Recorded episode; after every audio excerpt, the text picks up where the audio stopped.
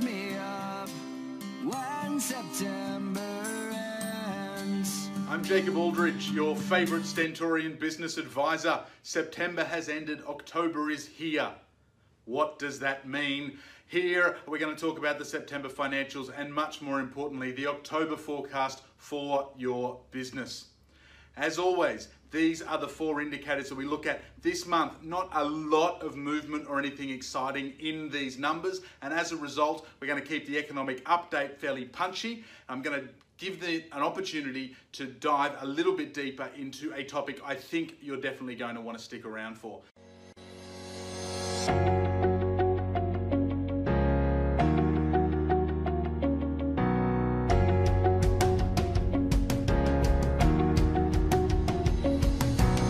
So let's jump in as quickly as we can to those four indicators. And as always, if you jump into the archives on YouTube or on jacobaldridge.com, you can get more data on why those indicators and where they've been uh, over the now 19 updates that we've been doing, one for every COVID.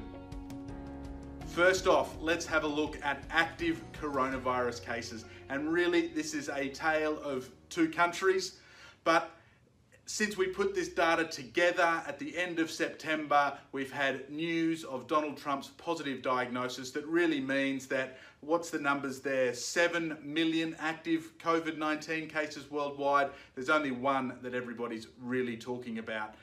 If that allows us to shine a light on this disease and to possibly deal with it sooner, deal with it faster, then that's got to be a positive thing. Of course, much love and wishes to everybody who is suffering from this disease, either actively or having overcome it, some of the lingering side effects. So, a tale of two countries, you can see them there in the green and the red, the UK and Australia.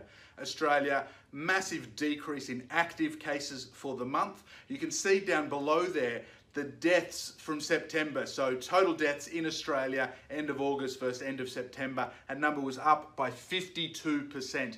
Huge jump. Uh, which is the lag effect of that huge jump in active cases we talked about last month in this video. The UK is seemingly a month behind. The active cases have jumped, uh, as you can see there, by 59% for the month. Uh, 10% just for the week leading up to the 2nd of October. Deaths in the UK only up 2% for the month, and that shows just how fast things have changed at the end of September for the UK. In fact, since we created the data between that and releasing this video, we've had several record days of cases in the UK where in that first wave, they were looking at 6,000 cases a day. We have now had days of 12,000 and 22,000 in the UK. So the tale of two countries, you can see on the left, Australia, second wave, very, very clearly under control, seemingly one escaped virus from a, a Melbourne lockdown facility uh, led to a giant spike, that second wave, very harsh lockdown measures have got that under control versus the UK, which you'll know if you've been tracking the active cases, never quite got the active cases under control and now has had the second wave. Here's the really scary thing. The UK, the US, the Northern Hemisphere now heading into winter. There's increasing evidence around vitamin D deficiency being a, um, a, risk factor for both contracting COVID 19 and certainly the severity of the symptoms. Uh, vitamin D, sunlight, a lot less sunlight. Having lived in the Northern Hemisphere through a recession, I know you don't get out much, you certainly don't get a lot of sunshine. And so they're having this wave heading into a winter, which certainly uh, gives me concern from a business perspective. Uh, you know, I've got one client uh, based out of the UK. They've postponed a new product launch now again until at least next March, and another one based uh, in the southern hemisphere that was planning on expanding to the UK and the rollout plan from January. That has also now been pushed back indefinitely because they're looking at these numbers, because they're seeing active COVID 19 cases as a lead indicator of the economy and business conditions. Now, on that vitamin D, we are certainly learning more about the disease and about the sort of things that have an effect, the sort of risk factors that we get. Things like, for example, uh, it kills more men than women. Uh, if you're over 70s, obesity, weight gains. Uh, and interestingly, a study came out just last week that showed that those who have this Neanderthal uh, gene in their body still seem to be at a higher risk of serious COVID 19. In other words, there's a great risk of COVID 19 if you are an old, overweight man who behaves like a Neanderthal. If Donald Trump dies, that joke is not going to age well. Again, what does the COVID 19 active cases, those death cases, actually mean for your business? I'm not going to jump into these details. You can go back and look at the last two economic snapshots where we've gone through them in detail. The key point is that look global, act local. What is impact is this having in your community and on your supply chain, your demand chain, and your customers? The second bit of data that we look at every economic snapshot, which we are now doing monthly to give you more signal, less noise, is what the share markets are doing. Um, not a heap, to be honest, through the month of September. Those three main indices that we look at, the FTSE, the Dow Jones, the ASX 200, were all down slightly, not by anything significant. You may remember last month I talked about how US tech stocks had broken through previous highs. But if you took them out, the rest of the market and the rest of the world had not yet breached that ceiling from February, which was a key indicator of whether or not the economy was going to continue moving forward or we're still having this volatility and uncertainty through COVID and at risk of another great slump. Since then, almost to the day that I published last month's economic update, those tech stocks came out. You can see there, if we highlight just the last month, uh, a little bit of a decline in uh, all of those markets.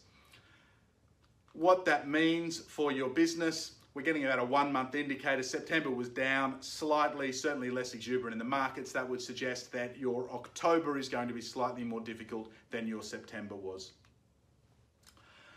Unemployment rates, the first of these lag indicators. It's a mixed bag this month. The UK is up slightly, it's actually moved. Um, my contentions about how horseshit uh, all of these unemployment numbers are with the fiscal policy of those governments. The UK in particular uh, still stands. Um, but that was that was up slightly. It's still incredibly low. Uh, that's going back to July. Um, since then, in uh, the US and Australia, where we have figures for August and now September, mid-September in the US, uh, accordingly, those numbers have both come down uh, and have continued the great slide. There was a great fear in uh, September as economic stimulus packages were due to start expiring that we would see unemployment jump. It certainly hasn't happened. In some cases, those policies have been extended. Uh, in the case of the US, Slate magazine did a great article that looked at why it hadn't had an impact because they weren't able to extend. Uh, what it showed was a few different factors. I mean, we had the summer boost that we've talked about here. Uh, we had the fact that um, the, system over there is so slow. Some of the unemployment checks are still three, four months later, still getting mailed out. And so people are actually getting the stimulus package in September, still some due to get it in October. So, you know, that's still having a little bit of a wash. They also had a once in a decade hiring boom. The census is, is on in the US at the moment. Uh, that's a lot of temporary staff. It does decrease the unemployment numbers, which is a good thing, good timing in a sense. Uh, but it does mean that there's some of that data that's a little bit soft as the economy moves forward and certainly beyond the election and there. No new GDP growth numbers. Um, final numbers in the UK and the US were both slightly better than the preliminary numbers. Uh, a reminder, these are, you know, in, many cases, we're going to get preliminary numbers this month, for example, in the US. The stock market is not the economy. GDP growth is not total GDP. We are in the middle of a, a, an uplift in this quarter. It's going to be the end of the recession. You will see those headlines when the data is released. 29th of October, 11th of November, 2nd of December in Australia, where we just wait till we've got it right and put it out. That doesn't necessarily mean anything specific for your business. It certainly doesn't mean that the lingering effects of the recession are completely over, or even that each quarter is now going to go back to growth. If you think of COVID 19, it's a disease, it kills many. it can leave lingering long term effects on many, many others who have recovered. And the same is true of the coronavirus recession. If your business is still here today, fantastic. Congratulations. You have faced a pretty hefty punch in the face, but the boxing match still continues. You are not yet out of the ring, out of the woods. Insert your metaphor to go dancing in dandelions. There's still more to come. And given we don't really have anything more in the economic snapshot, that's where I want to take you. Where is your business? Now that we are at this point, a little over six months since the coronavirus recession really bit. In March of this year, it really started in many Western economies. Six months on, the end of September, how is your business going? You may recall, again, we've talked about this in many of the earlier videos, the economic cycle, that this is just a cycle that there are periods of great growth, euphoria, everyone feels fantastic, and that's actually the point of greatest risk. That's what I was warning people in my videos 2018, 2019, that that's where we were coming up to. COVID 19 or not, we were heading for a recession, and we're certainly in the emotional downturn. You know, some of those fear, the desperation, the panic that's kicking in. How are you feeling? How are your team feeling? How are your competitors feeling? Your clients, your suppliers? Having uh, connection with both your emotions and those of the people around you in the business community is a great way of knowing what's coming next. It's a great lead indicator because the decisions and the communication that's done in the present moment comes from those feelings in many cases and will impact what happens next. We overlaid onto that cycle then the four phases of a recession for your business. That first three ish month period where you really have to respond, catch your breath, which the most part we have now all made it through. The second part, which is planning. Planning for the future. What does your business look like post recession, post COVID 19? I know for many businesses, we saw the second wave, for example, in Australia, uh, particularly in Victoria. You've had to kind of go back and respond to some of that. This isn't a perfect linear system, uh, but the underlying thing is we're now shifting. We know more, we need to plan for the future. We don't want to get ahead of ourselves, we want to be planned so we're ready at that bottom point of maximum financial opportunity we can execute and then get all of that uplift in our business, all of that profit which is to come. I've talked about three ways that many businesses are facing any recession. Uh, and the COVID coronavirus recession in particular. There are many that will already have dived either because they were significantly impacted by lockdown or because while we all ended up in the same stormy seas, they showed up in a leaky canoe. They were already an at risk business, and this is what tipped them over the edge. Those that maybe fought hard or were fortunate uh, managed to, to not dive, they managed to survive. And the businesses that survive are just going to kind of follow the economic cycle up and down. The third option is the ones that thrive not necessarily because they're counter cyclical, because they have the systems, processes, mindset in place that they can respond quickly. They still have that dip, as you can see in that diagram. Uh, they don't perfectly keep growing in the face of something as severe as a global pandemic, but they have the systems and business models in place to thrive regardless. And so, the question I have been asking which of these are you experiencing? Which of these do you want to choose? Dive, survive, or thrive? And I want to just use some slightly different language because for the last 12 months and particularly the last six months as the coronavirus recession has been impacting my one-on-one advisory clients i've been road testing uh, a new approach the recessionary approach that i've been preparing for a little while that looks at this same concept i use some slightly different language. Uh, some of you who are fans of Nassim Nicholas Taleb will recognize some of the language I want you to think about those businesses that are fragile, those businesses that are robust, and then this third category of businesses that are anti fragile. Now, that's a fairly big concept that you don't really want some Muppet in a suit explaining to you. So, to explain fragile, robust, anti fragile, and help you understand how that could apply to your business, I'm going to throw it over to my three friends Jacob, Jacob, and Jacob. Take it away, guys. Thanks, Jacob. Nice type in reference. So, what do we mean by fragile? I mean, it's 2020. I think by this point we all have a pretty good gut feel for what being fragile looks and feels like. But if we want to understand the alternatives and particularly what anti-fragile means, we need a bit of a definition of fragility. This is particularly important because many systems, many individuals, many businesses that are fragile don't necessarily look it from the outside. It's only when you interrogate the business model that you realize. So Taleb gives us a definition. Something is fragile when it has more to lose than it has to gain. A simple example might be a teacup. Now, a teacup can do its job for centuries, but a little bit of volatility in the wrong place, the teacup is smashed and will never be put back together as good as it was when it was new. The same is true of many businesses. They might be going along for years, decades, with a, an exposure to weakness that just hasn't been hit in exactly the right point. They can be fragile. And the way we know that is when we look at the business model, when we look at the system, we see that those risks are there that could send the business into a tailspin, but there isn't a corresponding opportunity for growth. So, what do most business owners do when they feel fragile? Well, they think to themselves, how do I get out of this and into something a bit more robust? So, a lot of people think that the opposite of fragility is being robust, is being strong. If something is fragile because it can break from volatility, then surely the opposite must be something that doesn't break from volatility. And as we'll see, that's a limited worldview which takes away an awful lot of opportunities for you in life and in business. So something might be robust if it doesn't have some of that downside. Instead of being a teacup, it's more of a steel beam. It's not going to have that point of volatility. But if we think about that definition, something is fragile when it has more to lose than it has to gain. Well, something that won't lose but can't really gain either isn't the full story.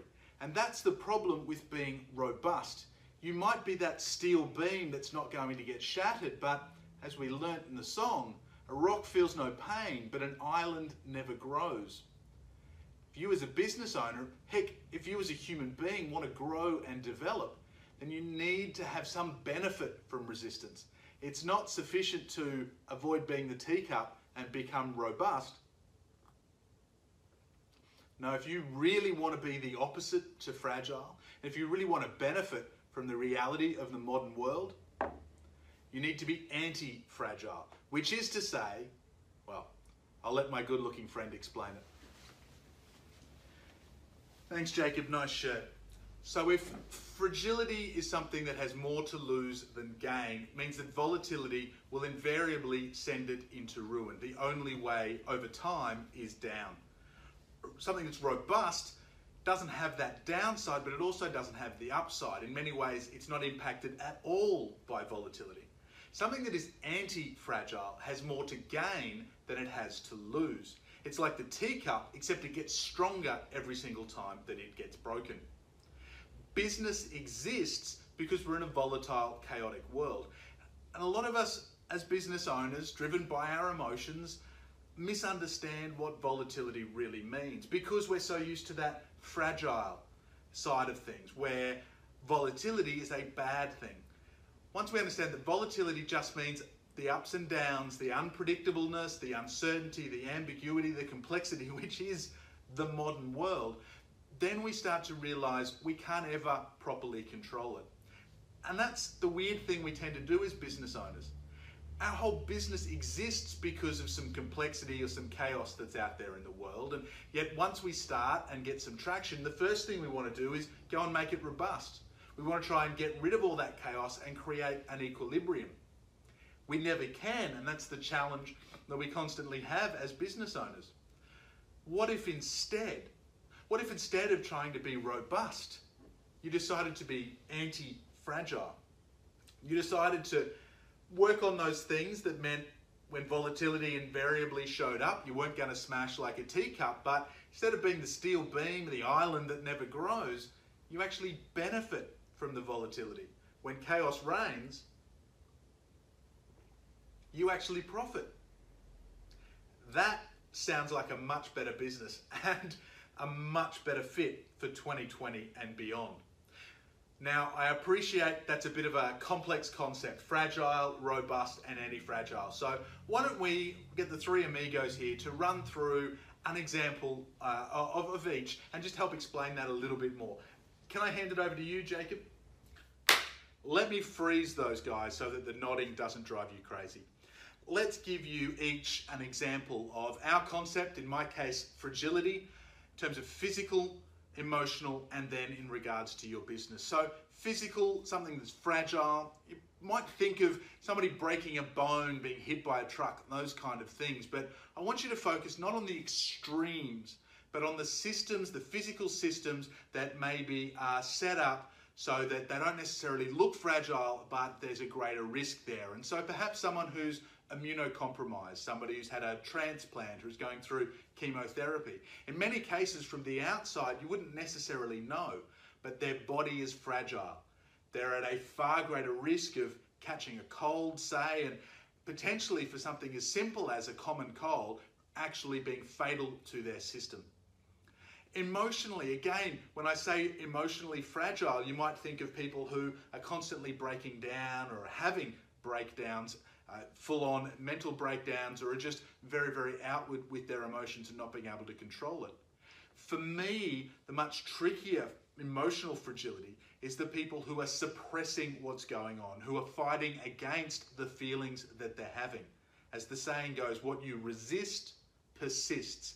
And fragility around emotions often comes not from not having them and not from letting them out, but instead from pretending they don't exist, from ignoring them.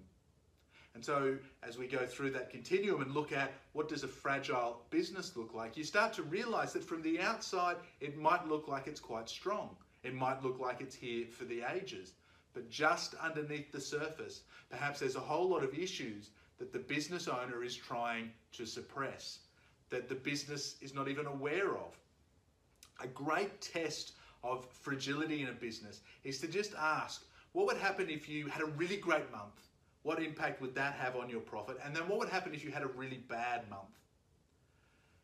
A fragile business will do far worse in a bad month than it will benefit from a good month. Perhaps uh, an opportunity that increases the revenue by 20% in a month, but they won't actually be able to grab that because of all the systems in place that they have. But a bad month of 20% could wipe out all of the profit they've made for the past three years. Have a look at your business. Can you grab opportunity and with that volatility, if there's a down month, what impact will that have on the viability of your organization? How fragile are you? And if you don't want to be fragile, or if you're not fragile, fantastic, then maybe you build a business that's robust instead. What's the problem with that? Well, a robust business may not have the risk of the downside, but doesn't necessarily have the upside. Think about it in a physical term somebody who is robust physically may not break down, they may not have some of that immunocompromise, for example, but they're not necessarily building with the nutrients, the things that are going to allow them to grow. Again, emotionally, somebody who's robust isn't necessarily in a, a, space where they can connect with their feelings and benefit from them. Learn from gut feel, which drives so many good decisions for business owners, or be able to empathize with others around them. Not to say that being robust is the end of the world. Indeed, for many people, building robust systems in their lives and in their business is critical. You don't want to be in that fragile space, but it's not the end game and it's not where you really want to be. A business that's robust, when asked that question about a great month and a not so great month, might actually look at all of the systems and processes and realize that, well, we'd be uh, safe from the downside. If we had a really bad month, we've got the systems and processes in place and we've got the client base to be able to manage that sort of work. We wouldn't go out of business because of one or two bad months. But those same systems that protect us also restrict our upside by having, say, commitments to those clients to smooth out revenue. We don't actually have the opportunity to get the growth to grab the new opportunity. And so you can see how something that seems robust is actually got a little bit of risk and fragility attached to it. So what's the real alternative? Okay, the real alternative is building some systems that benefit from the volatility. And really, if we look to nature, we can learn this. If you think about the healthy human body, it actually benefits from some of that stress. Now, yes, nobody wants to get hit by the truck and break all of their bones, but something like weightlifting actually has a positive impact on your body overall. That initial stress, the strain, the pressure on your muscles, your bones, actually leads them to bounce back even stronger. So even though they've had the negative of that stress, they actually get stronger as a result of it. That's the anti fragility. It's the same in an emotional space. The people who are in tune with their emotions, who are willing to share them, and who recognize that things like being mad, or sad, or scared are a normal part of the human experience. They're not there to be judged. Those are the people who deal better with their emotions and actually find themselves being able to benefit from their emotional state. At the very least, be in touch with their emotional state so that they can talk about them instead of acting through their feelings.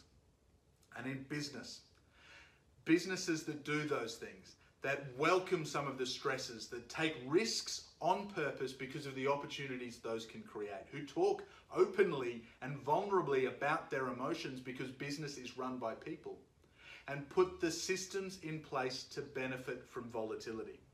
So that a month where revenue might be up by 20% could see an enormous upswing in profit where a down month only has a minor impact. It's not that it has no impact. As the guy in the suit was saying, you're possibly still going to have a dip when a global pandemic kicks in. But that dip is nowhere near the size of the upswing you get. Volatility isn't just getting hit by a truck, it's the normal ups and downs of business life. When you build an anti fragile business, you benefit from the ups and downs. And ultimately, that's what we want all of you to go through because the ups and downs are going to continue. It's only those businesses that are anti fragile that are going to really make the most and thrive through the coronavirus recession and beyond. Thanks, guys. You're No welcome. worries. Okay, cool concept, but how do you apply it? Well, the model that I have been applying in some of these clients who are having record months, month after month, even in the middle of a recession, and not because they're counter-cyclical, just because their business model is set up for that anti-fragile approach where they benefit from volatility. And what I'm calling that approach is practical anti-fragility. It's not just a highbrow concept, it's how do you actually take that and apply it within your business. And to help share that, put this date in your diaries, Monday, the 26th of October. And make sure you either like the Don't Waste a Good Recession group on Facebook or you subscribe on YouTube or to the email newsletter at jacobaldridge.com. And that will give you the updates, the specific invitations, and time to come and join me when I do a live workshop program that week at the end of October on practical anti fragility for your business. And you'll have to keep up. You'll either have to jump in live when we run each of those five one hour workshops each day, or to jump in and access the recordings while they remain live for a limited period of time. But if you want to know how to shift your business from fragile not only to robust but to anti fragile, as the recession lingers, to be in a position where your business actually benefits from the uncertainty that is a part of the world, then make sure you subscribe, make sure you join me and many other business owners just like you asking their questions and having us talk about their businesses at the end of the month. Lastly, tell your friends. Subscribing is fantastic. Acting is even more important. When you tell your friends, your team, your clients, your suppliers, you get them thinking positively about the coronavirus recession, that gives you an enormous boost as well. I've been telling you for six months now don't waste a good recession. Don't keep it a secret. I look forward to seeing you in those events at the end of October. And as always, for the economic snapshot and business forecast number 20 coming out at the beginning of November. As always, I'm Jacob Aldridge. Don't waste a good recession.